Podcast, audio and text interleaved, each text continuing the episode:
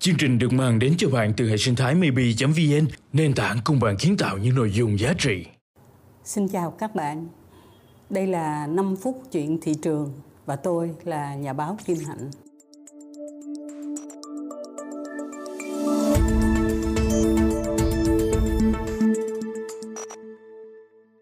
Câu chuyện tiếp theo của chúng ta hôm nay là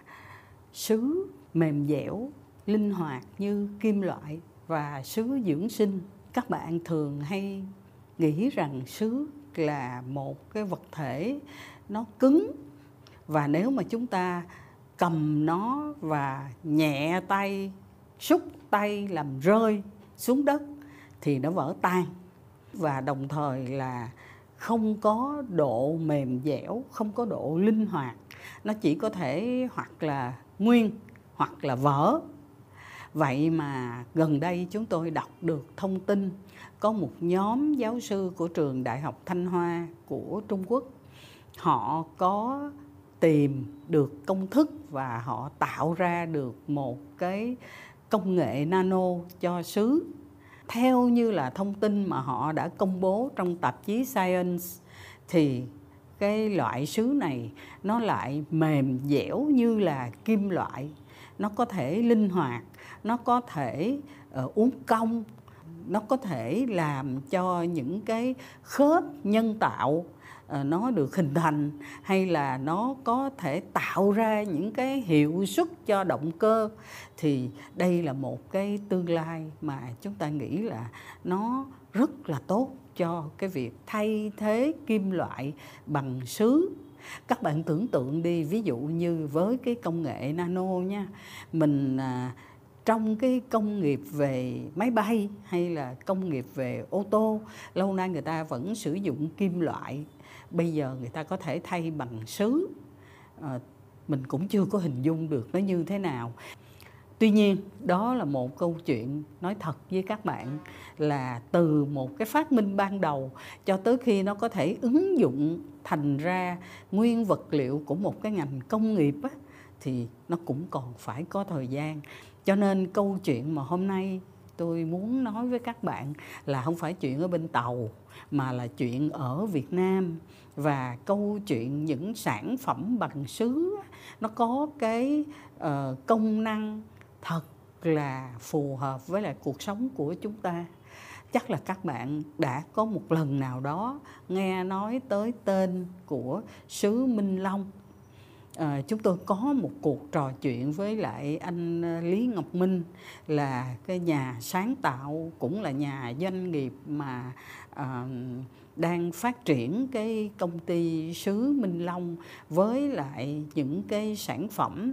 từ những cái đồ bàn ăn cho tới những cái bình hoa, cho tới những cái món quà mà giống như là cái quốc bảo mỗi lần mà khách quốc tế đến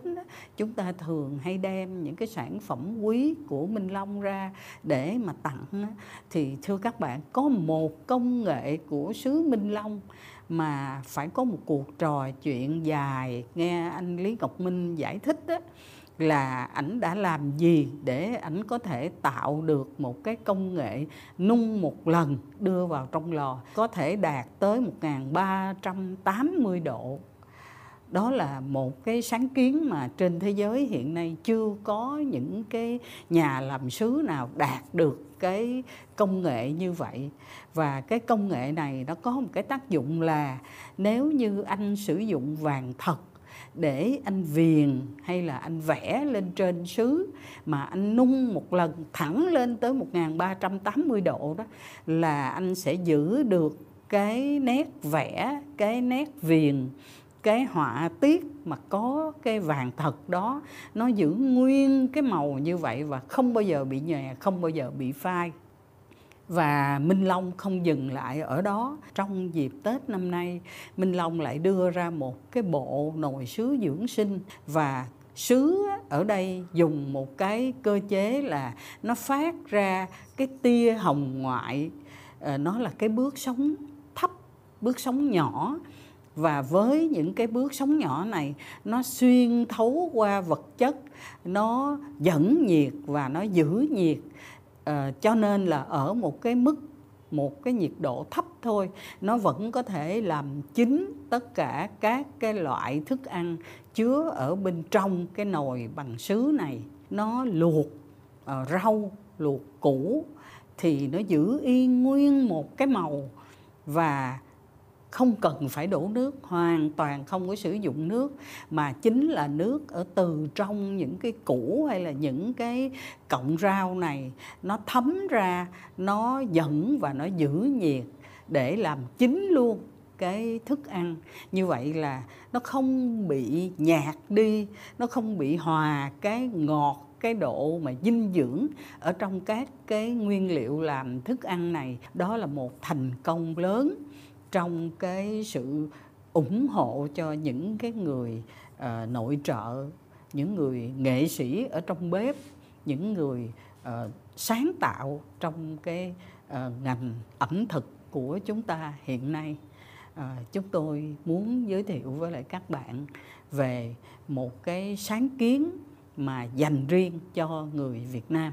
những cái nồi sứ dưỡng sinh. Xin à, cảm ơn các bạn đã theo dõi và xin hẹn các bạn trong 5 phút tiếp theo.